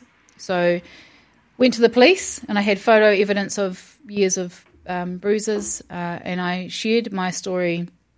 I'm not sure if you guys or anyone listening who probably have have heard of Nvader, which is a, a Christian organisation who go to Thailand to get young girls out of the sex trade in Thailand. Um, it's called Nvader, and the police officer that I worked with at the time was part of Nvader as well. So he was a Christian, and I'm like, oh God, you're so looking after me. The the police worker who's going to order this protection order over my life as a Christian. So we had to go through this process with the courts and have a, uh, have a day in court. And it turns out that the judge was a Christian. Oh, really? My police worker was a Christian. Graham didn't have a lawyer. I didn't have a lawyer, but I had my mentor, Irene. Mm. And so the in the day of court on the day of court, so it was a full day in court to go over our life story and what was happening and blah blah for the judge to make the deci- decision what, what was going to happen. Protection order was granted. So I have a life a lifelong protect, protection order. Basically, they don't lift when you've got a protection order. You've got it for life because anything could happen at any moment. And, mm. and if you pick up one one one, if your phone's connected, they'll just they'll just know to come and, and just be aware of that. I haven't had to use it, thank Jesus for that, um, mm. but I've got it. So I just remember on that day, I, I was really strong and, and had the Lord like just mm. sitting right next to me. I was grunty and ready to go. Yeah. And Graham was breaking in the corner, crying the whole way through. Wow. And it was just like, it was on that day that I really felt Holy Spirit go, do you know what? Enough's enough already. Yeah. And it's it's time now that, um, yeah, this stops. So I was granted a little bit of money paid back for, for my mental health over that time, and Graham had to do some anger management classes as well and give back to the community with some hours in the community.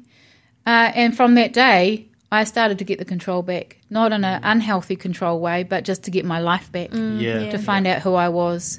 What what does Karla look like again after 14 years of, of this lifestyle? Uh, living in a box, living with no friends, knowing that if I go out, I'll probably get smashed in when I get home because where have I been? Who have you been Yeah, with? true. The whole Yeah.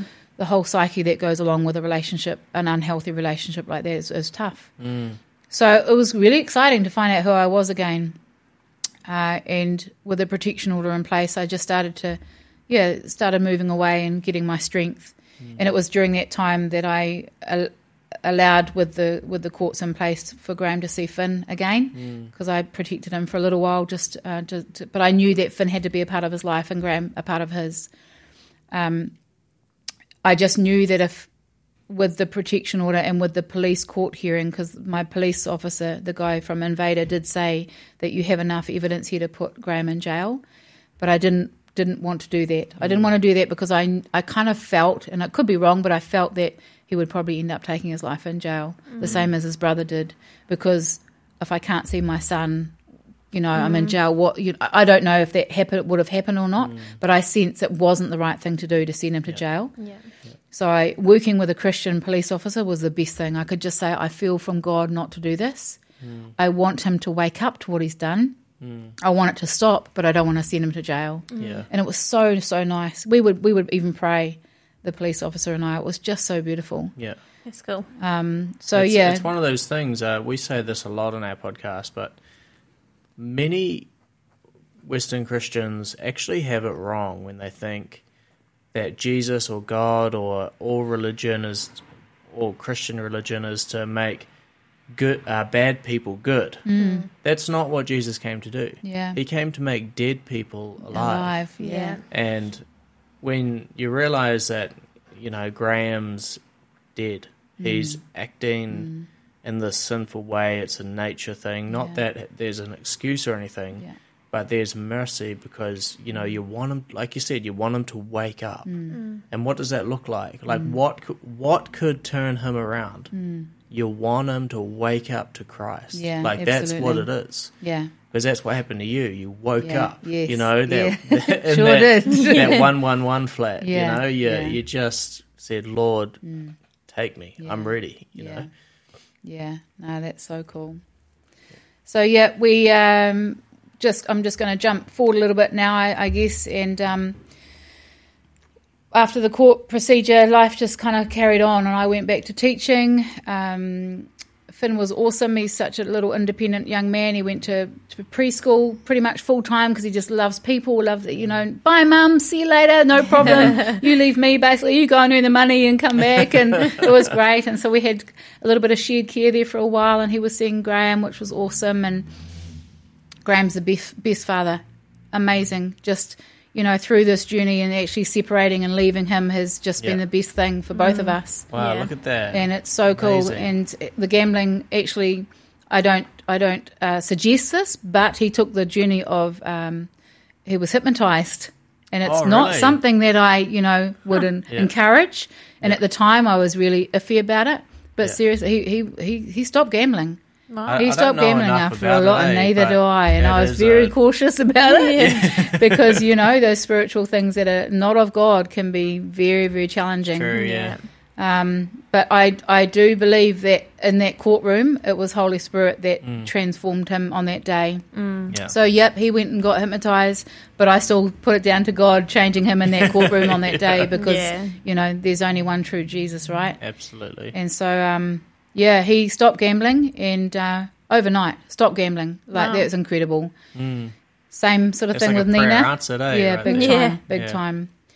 Uh, so yep, and he runs a very very good business here in Christchurch now, a roofing company, and earning great money and um, drives an amazing car, lives in an amazing house, has been remarried, and uh, they have a lovely life. And Finn lives with his father, so. Um, Finn was very, very sporty. He started playing tennis when he was five and is now probably top three players in New Zealand for his age group. He's got Oh, a world wow. That is ranking amazing. as well. Got a world ranking of about 600 and something Wow. at the Wow. moment. So, you know, God's just been incredible. And That is um, amazing. during this period as well, while I was teaching, I did a lot of relief teaching. And I remember driving past a private school here in Christchurch, St Andrew's College, and relief teaching's tough. You know, you'd know, Joel, your mum's a teacher, and I, Yeah. and I know as a relief teacher, the kids don't have a relationship with you, so it's often quite difficult. I remember driving past this private school, and I said to God, "Oh, this is so hard right now, Lord. Put me in a school like that one." And um, a month later, the chaplain who teaches children about Jesus, religious education teacher, uh, needed some maternity cover, and a, quite a good friend of mine. And she said to the principal of the school, "I know a, a lady who would be perfect at this job." so they gave me a call, and so not only did I end up in that private school, I was the religious education teacher and the Wow. chaplain for the Wow. prep school, and so I was teaching all the children in the prep school about God my way Yeah, with my cool. reps and my cool YouTube clips, and it was really, really cool, and it was the best time Wow. I've had in a long time with kids. Uh, so, with my teaching background, God really used that in that in that year to transform those children's lives about Him. So, did you fun. rap about Jesus? We rapped about Jesus. That's awesome. That's cool. and we and I had some of the toughest students there. So I changed the name from religious religious education to to relationship studies because yeah. it was a relationship. So to me, it's about relationship, not a religion. So when people say to me, "Oh, you relig- religious?" I often will say, "No, I have a relationship Yeah. with Yeah. with Jesus Christ." And so I changed it, and the kids would. Um, some of the toughest students would be like, "Oh, where's Mrs. G? I want to go to rela- relationship studies." And it was, I was just like, "What the heck's happening in this school with with Wow. religious studies and these kids who want to come and learn about Jesus?" Yeah. And it's so cool to be used by God. Use your strengths to, you know, relate. Number three, relate to, to draw people in. But it's not me. It's Yeah. totally Holy, Holy Spirit Yeah. who is is working through me to Mm. reach out to these children in a way that He knows is gonna is gonna grab them. Yeah. And um, even to this day, I, I shared a, a, chapel service and a little bit about my testimony in the chapel service. And I had some parents in tears during that time. And the emails that came back after that week of me sharing were just really cool. And just, you know, who's this lady? Like, mm. my kids are even talking about her at home. And I'm like, it's, it's an honor, but I know it's not me. Like, mm. it's so glory yeah. to God. Like, it's just incredible. Um, but how cool it is to be used for Him in that yeah. way as well. It, it's just so, cool. so exciting. Yeah. Wow. So yeah, and then Finn, my son, who uh, plays tennis, ends up in that school going there on a scholarship, and so here we are, a broken family, ex-husband raised in black power, no money, stealing yeah. for food, and a few years down the track, you know, more than a few, here's my son in a yeah. private school in Christchurch on yeah. a scholarship for tennis. Um, his father's got a great business who pays financially for everything for Finn.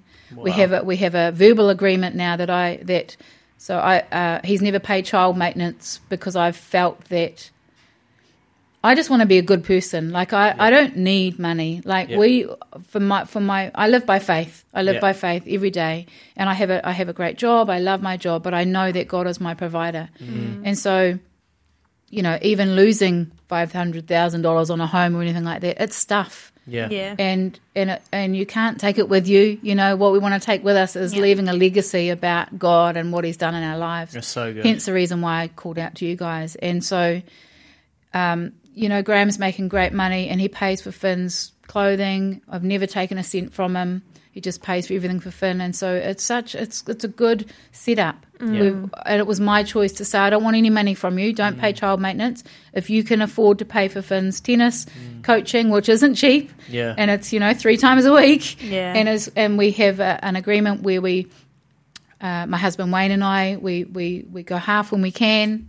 Mm. Um, but you know, going to a private school for him was just incredible. Yeah. So it's it's been a real journey, and during this time, so going back a little bit, my beautiful husband, who I love and adore, God brought this incredible man, Wayne, whose same name as my father, into my life when Finn was about four years old. And again, I protected Finn from from relationships because I wasn't sure. But after about six weeks of being with Wayne um, in my messy situation, uh, going through all this junk with, with Graham and um, declaring bankruptcy of seven twenty seven thousand dollars and doing all that stuff. Wayne was just this person who was in my life. Uh, my friend Anne-Marie said, "You need a fridge. Like the fridge was repossessed. You need a fridge for milk because I had no no fridge, so my milk was in a bucket of cold water." She said, "I know this guy who will get you a fridge. Um, he's a he's a friend of my daughter's, her, her, her father, Christian guy. Um, he, he, his father knows people in churches, so they'll be able to find you a fridge. It'll be all good." So um, yeah, I met my husband Wayne over a fridge because he found me a fridge, and awesome. he was a Christian guy, and I love that. It was awesome, and so my first husband Graham, Maori, big, into weights, tattoos, quite a very you know you'll see him coming down the street sort of fella, mm. to Wayne who's Pākehā, bald, really skinny, and I'm like, oh no, I can't do this. This is really weird. This is so opposite to what I'm used to. Yeah. But one night when he was there, I we were really good friends, and I said I'd like to cook you a meal just to thank you for being in my life and supporting, you know, mm. supporting me just as a friend. And he would drop off. He was he was a truck driver, and he would deliver food from, you know, Wellington to Christchurch or Picton mm. to Christchurch. And so he, one night he had leftover watermelon, and he would drop off the watermelon just because. Wow. So I'm like, okay, come and have a meal. I just want to thank you. So I cook him a meal, and, and that night I felt God say, you know, I've heard God's audible voice twice in my journey with Him, and it was one night that I heard Him say very, very clearly enough to turn around and go, "Actually, who's in my who's in my kitchen?" He basically said, "What are you doing?"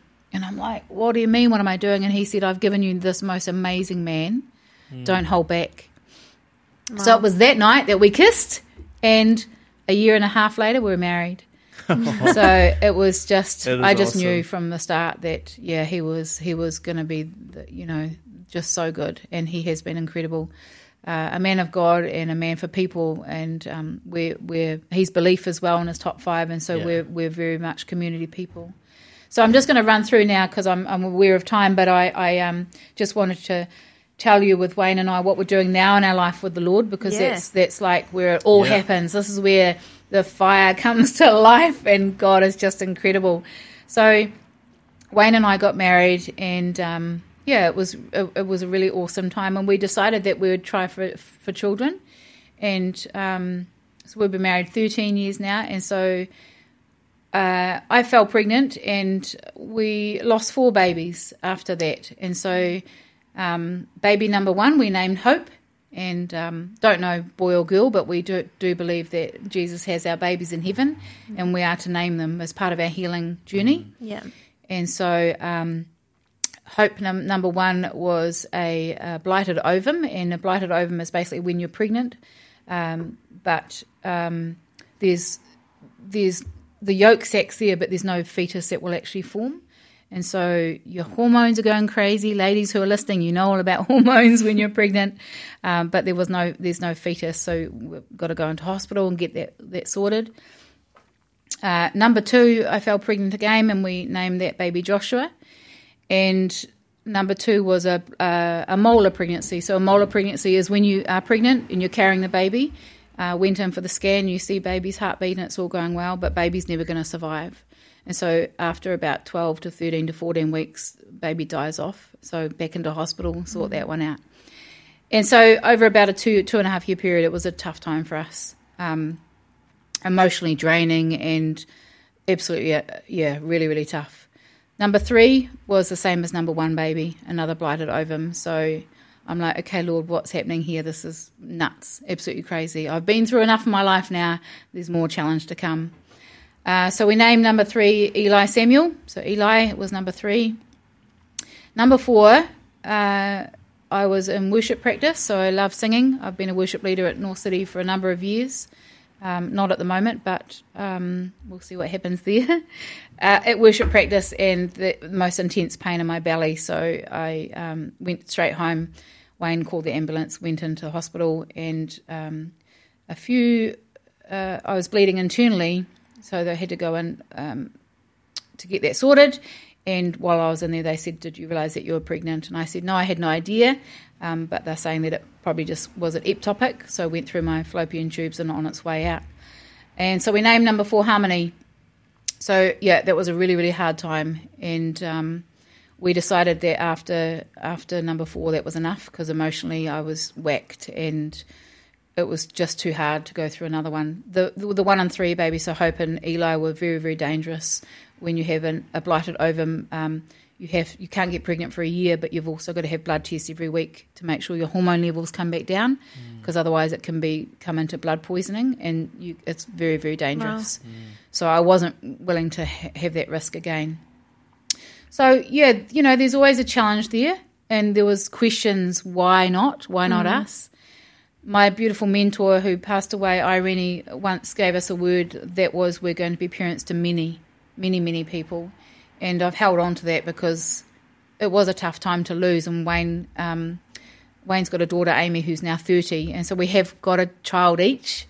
Uh, joining families, tough time, but we always just hoped that we'd have one ourselves, and uh, unfortunately that never happened. But um, we are parents to many, mm. many, many people, and, and along in our, in our journey. So, you know, God's God's got them, and they're in a good mm. place, and. Yeah I had to go through a real uh, a real healing time of, of knowing that. And um, yeah, when I talk about them, it's hard, but mm. God's got them and it's okay. Mm. Yeah. So what we're doing now is, um, so I work here at the Graeme Dingle Foundation, which is an amazing place. I'm a manager for KiwiCan leaders who work in lower decile schools, and we teach children um, life skills and, and values, which is just awesome. And I always thought that I'd teach forever, but God had a different story. So overnight, He said that you're not going back to teaching. And I'm like, what? This is not going to happen.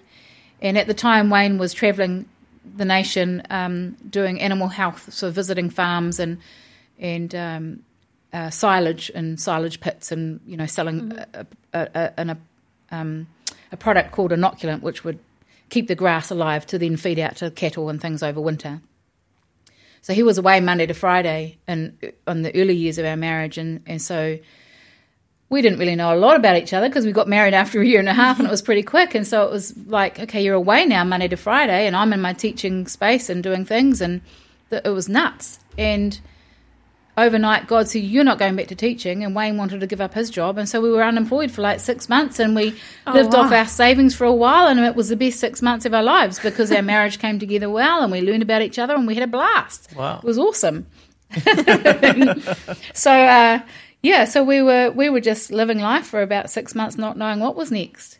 But for me to not teach was just so random because, you know, I'd had 16 years in the classroom. I absolutely love children. I just knew I was born to be around children and make a difference. And um, just God said, no, no more. And so it was like every every role that I applied for, um, I won. I won the position. And every every CV that I put in, it was like twelve o'clock at night. It was I was like it was due in that next morning, and it was rushed. And and God's got just this crazy sense of humor going on. We're just going to see how much you can cope here. Put me under pressure to apply for every job, but I won every job, and so I've been so blessed with my work and what I've what I've done over the years, which has just been incredible. Uh, my first role, I was up against 250 people for the teaching Wow. job, you know, and he chooses me. So it's so amazing when I look back. So, yeah, after being unemployed for six months or so, um, learning about each other, it was really awesome. Uh, I decided that I would apply for a job at North City Church for community support worker. So I worked with families in need and um, just supported people in the community, and that was great. I did that for about nine months, and during that time, North City Church had an op shop in the community, and so um, I love clothes, I love fashion, and and uh, so we were part of the op shop for a while, just supporting and volunteering, and the the North City Church wanted the op shop off the building because you know obviously there was a big space being used, and so they just felt it was time to end it, and so they offered it to Wayne and I and said, "Would you guys like to do anything with this op shop?" So Wayne and I prayed about it and really really asked Father about what to do, and and we really felt to take it out to the community. And so we took it off site of North City, went out to the community for three years, and ran the op shop. And um, Wayne did the sort of the back back ways of the op shop, unloading the bins. So we've got a couple of bins in the community, uh, and the op shop. We're probably one of the largest outreaches for the homeless here in Christchurch. Wow. So we give between sort of three to five bags a week to the homeless for clothes. We have Wow. connections in the community that pick up from us and clothe them. That's amazing. It's awesome. So at the moment, Yeah. there's a big community um, in Christchurch who have lost jobs from the jabs. Absolutely, and, yeah. You know, like all over the nation at the moment, it's really, really tough. The pandemic's just, Just I mean, totally the amount of up. homeless Yeah. that have been caused from that, you know, Yeah. like God's put you right there Yeah. for the right reason at the right time. Yeah. Yeah, so we've that's had the cool. co we've had the op shop now for almost seven years, and it's it's been interesting because it's really only Wayne and I that run it, and Mm. so I work here full time, and then I go home in the evening and price and sort clothes. So our garage is like a bomb site. There's clothes and shoes and handbags for Africa, you know, that's just Yeah. everywhere. But um, we really feel to do it because it's such an outreach. Yeah. So we, we have the op shop. Um, we take a small income from it. So Wayne takes a very small income from it. The rest of it's an outreach. So we Yeah. we uh, financially support a free meal through church every every Wednesday for folk who are struggling. Yeah. Um, we also have a scholarship through the Hip Hop Studios at, at North Oh, City Church. So we, we have a scholarship where parents can't afford to send their children through dance school, Yeah. um, which is also a, a great ministry in itself Yeah. and then the homeless, and then we have families in need that we support as well. So at home, I've kind of got homeless, and then I've got the children's hub that we give to. Uh, this family here needs, you know, children three, age five, three to five, or whatever, um, and then we've just got this big line of clothes, and I just sort and throw them into the correct bag. Yeah. It's a massive, it's a massive job, Yeah. uh, and and I, we just keep saying to the Lord, "You need to tell us when our time is up with that." Um, because I'm I'm ready whenever he is, Yeah. because it is exhausting, Yeah. and um, we've had the, the the op shop for a long time now, but it's great. And recently, we moved out to North Canterbury, so we were living in Redwood here in, in, in Christchurch. But Wayne and I, our dream was to always have a bit of land around us, and so we've always been praying into that. And um, we thankfully had the opportunity. So Wayne's folk are old; they're still with us today, but they wanted to bless us with a little bit of inheritance before they pass, so that they get to see, you know, what we put that towards. And so we were blessed to move out to North Canterbury, and we both walked out on the deck of this house, looked at each other, and said, "We're going to do weddings here." So right now we've just opened up a wedding venue out home. Wow. So that's happened. We've been there for a year, and the wedding venue is up and running. It's called Two Become One. To become Two one. Become One. So out of the Book of Mark, Yeah. and Two Well, Become um, One flesh. Yeah, We can we can put a link to that in Yeah, the cool. in the Yeah. description. awesome. Yep. Yeah. And our heart behind having the wedding venue is for it's an affordable wedding venue. So our heart is to see young people who can't afford, you know, your five thousand dollar wedding package Yeah. to come and get married with us on Yeah. a real uh, good Yeah. a good price, and um, you can have everything for under you know two thousand dollars, including seats, including an archway. Yeah. And, and my my next thing is to become a celebrant this year, Yeah. and so I'd love to be able to marry people and just um, Yeah. yeah be used that way Cool. to get people married Yeah. because people need to be married, you know, especially young ones who, who, who are on a budget who can't afford to be married. So that's our heart behind Two Become One, yeah. and um, that's really exciting. So we've got, we've got a great little venue out there as well. Beautiful property. We've got 5.3 hectares. Sorry, Wow. 13 hectares, 5.3 acres. Oh wow. Wow. Okay. So a few stock and a few little sheep and things. So yeah. so yeah, you know, you think you think it's um, hard, but God's got other things planned, and when Yeah. you can, when you can lay your life down for Him, Mm. uh, just watch this space because He's got bigger plans for for all of us. And um, yeah, just want to encourage people who are listening that you know if He can transform my life out of being so broken and not knowing whether I'm Martha or Martha or it's Monday or Sunday, that He has just got such a bigger a bigger plan in store. And, Absolutely. um, and also, just before I finish and just before I wrap up, um, I love worship. Uh, I, I my way of finding the Lord is through worship, and um, I think sometimes you forget how He connects with us, and so we've got to lean into what we know works with the Lord. Yeah. You know, He can heal us through a worship song. He can heal us through a word. He can heal, heal us through a, a podcast just like this one. Um, but just to encourage you, you know, find out your strengths. If you don't know your strengths, find them out. Uh, get, get people around you who can speak into your life to give you, you know, to encourage you to to go. This is what you're good at. This is this is what these are the shoes that you need to walk in. Not those shoes over there just because they look nice. They're not the right ones for you. These ones here are the right ones, and these are the ones that God has for you. And when you put those shoes on, you do up those shoelaces, they're going to feel so comfortable, so, so comfortable. And you're not going to give a stuff about your neighbour's shoes because your ones are just going to be perfect for you. So I've learned over the years that, and it's funny, uh, having an op shop, I've got like endless shoes that I can Yeah. choose from. and I've had this theme with shoes that I'm now going to always wear comfortable shoes. Yeah. If they're too tight, forget it. If they're too big, forget it. They Yeah. have to be perfect because God wants me work, walking in perfect shoes. Yeah. And that's just kind of like a metaphor, Yeah. if you can understand that. He wants us walking in perfect shoes, but they're His shoes. Mm. They're His shoes that He's given us. And so, if you love worship, but you're not really good at worship, find what you're good at because mm. He's going to use where you're good. Mm. And true. He's going to use your strengths and where you can make a difference. And it needs to feel comfortable, it needs to feel light, and You it needs to be him as well. exciting. Yeah, absolutely. Yeah. My Say, gosh. Lord, Lord, Show make me. it obvious. What I, what am I good at? Because a lot of people don't Yeah. don't know how to self evaluate, Yeah. and it is hard to self evaluate. You know, when you go, yeah, what am I good at? You know, it's a weird thing to ask yourself. But um, Mm. Yeah. yeah. I like what you said earlier. You know, find a, a group of people around you um, that love you and care for you, and ask them what I'm trying to find out what my strengths are. Can you help Mm. Yeah. me? Yeah. What am I good at? What makes me tick? Yeah. Yeah. Yeah, definitely. So yeah, isn't God good? He's so, So good.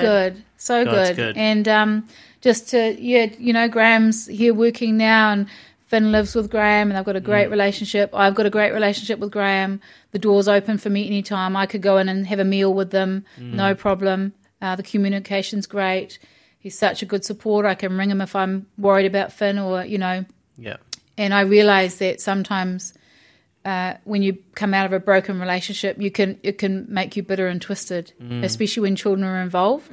Yeah. It's sometimes really difficult to put yourself aside for your children. You know, um, we've got a cool guy walking outside with his beats going, um, but yeah, putting that aside and realizing that it's about our kids and what's best for them That's so true. and with with God in the midst of that. You know, Finn was young and he used to pray Mm. when he was when he was younger to a dad who didn't even know Jesus, and mm. he would pray for the family. And you know, God's got bigger picture. He's Yeah. got a bigger picture in mind. So Yeah. yeah, just if you're listening, just you know, and you're in that battle between relationships and children, and and I know it's really hard to put it aside, but you you, you kids need to see the appearance. Mm. They need to be with their parents, and um, so long as they're safe and Yeah. they're well loved and they're looked after and they're fed and they're warm, mm. mm. you know, they need to see the appearance, and Yeah. we've got to put our stuff aside sometimes to allow that happen, and then again work with someone to get over, mm.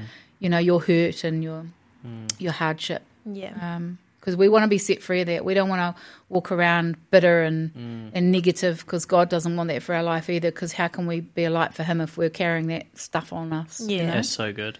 So yeah, So good. Um, so yeah, just had one note that I wrote down earlier. yeah, um, which I just thought was really really neat. Um, at the at the point where you uh, had come back to New Zealand, and um, you had brought all of those things on HP, and they came back and they repossessed everything that you owned, and you went. You said that there was a relief that overtook you. There was a the that all of the old things that you had almost relied on were taken from you, and you said that that was a relief. And it, I just got this picture of the waters of baptism, mm-hmm. and it was all of those things that you think you need for life are taken from you, and you don't realize that how good that new start is mm-hmm. until you're stripped bare. Yeah, and God's like, now it begins. Mm. You know, I'm, I'm gonna I'm gonna take you from here, and and I'm gonna take away this house that you've built on the sand, and we're gonna start on the bedrock, Yeah. the rock of Christ. And it was that that is moments before you found that one one one flat yeah, yeah. and that flat is the one that you found Christ at. And um, yeah, I'm, I'm assuming I'm just going to pull your mum and your sister back into the story. Yeah, I'm cool. assuming that they're fully aware that you found Christ and yep. and all this, and they'll be Yeah. over the moon. Yeah, so just recently I went home to Nelson and had some time with Nina. So we have we've had a broken relationship for years, way back from you know 15 Yeah, and um, haven't had a lot to do with each other's lives. Um, and like I said before, she's a prophet, so she often comes to Christchurch, and she would never reach out or come and visit. And I was always intrigued why you wouldn't make the time and effort to come and see me. And it would always bug me big time. Why can't you? You know, I'm, wi- I'm willing. I want. Yeah. I want to give Yeah. you the olive leaf. Please take it. Um, and so I would share this. I shared this recently with my supervisor for work, um, Emma, a really good friend of mine as well. And she said, "So what are you going to do about it? You can't let that eat you up. What are you going to do?" I'm like, "Well, I could call her and tell her." She said, "Yes, call her and tell her." So I just last week actually called my sister and um, said that it really it really hurts when you come to Christchurch and we, we don't see each other.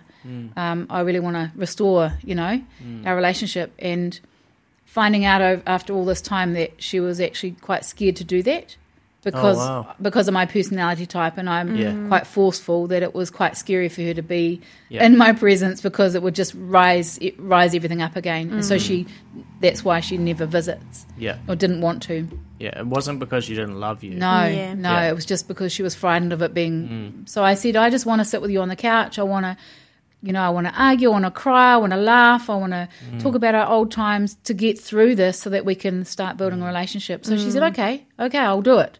Yeah. So I just was in Nelson just this week and we went out for dinner and we were talking about, so she's a number eight as well, like I said before, and we were laughing about number eights and we had a meal together and we had a drink together and Yeah. we went to the old dairy that we lived around the corner. We went to our old house that dad built. Yeah. We look, remembered that and, um, So remind me, is the number eight? Is that like eight out of ten or sort it's of thing? so so yeah. There's there's one to nine in the enneagram, Yeah. and the eight is just that powerful character. okay. Yeah.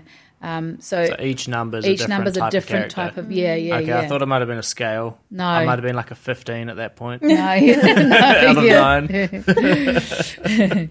So yeah, we had a walk along the beach and we hugged, and uh, Nina apologised for never being there as my sister growing up. Mm. Uh, and like I said, it's years. You know, she's fifty three, I'm fifty, and, and it's the first time since we're Mm. 12, 15 that we've had this open conversation. And so, yeah, so Mum and Nina and Nelson doing life. Nina's a top real estate agent, Really? uh, top in South Island, doing really well, selling million dollar homes on the Port Hills. Wow. Um, That's pretty and cool. she got a word from the Lord about finances that it would just be continually coming, Yeah. and for her to use that finances to grow the kingdom. Yeah, what a blessing. Um, so incredible, yeah, it is incredible. So mum's, yeah, mum's a follower, Nina's a follower, I'm a follower, yeah. and um, it's tough to go home. So in Nelson, I can do two days and then I, I, I'm done. Yeah. But it's still because I'm on my healing journey with my family, and Yeah. um, and then there's Dad in the picture as well, and Dad lives in Australia. So from the eight- like I said, when he left, we haven't had a lot to do with Dad, and so that's now starting to come up again now too. Yeah. That we want him back in our lives. We don't want him dying and not knowing who he is, you know. Yeah. And so Yeah. we've got a booked uh, plan, uh, trip booked in October this year with Dad, Mm. Good. my Nice. sister, and just to now we can get over there. yeah, yeah, well, that's right. Actually, he's coming here. We're Oh, going. great. we're going to go down to Invercargill, Yeah. where he was born and raised, and Okay. spend some time with him and unpacking why he left. What did that look like? What did it feel Mm. Brilliant. like? What did it sound like? Yeah. Let's try and um, yeah reconcile. That's really cool. So we're still on Oh. the journey, but God's Yes. in it, which is the most important thing. Yeah. God's in it, yeah. And he's definitely definitely working with you and your whole family. Like you Mm. can see, like each person's getting influenced by Christ and all that. Yeah. Um, yeah, thank you so much for joining us on the Jesus Magnet. That was an awesome story. I'm stoked with that. I know that anybody listening, you know, you're going to be over the moon and blessed with that. And uh, yeah, we just pray that you you continue with us on the Jesus Mag- Magnet. Thank you, Karla. You're amazing You're welcome. you have a strong, strong testimony, and it's definitely going to reach, you know, the right people at the right time. That is, does. yeah, that is one that is definitely needed. Cool.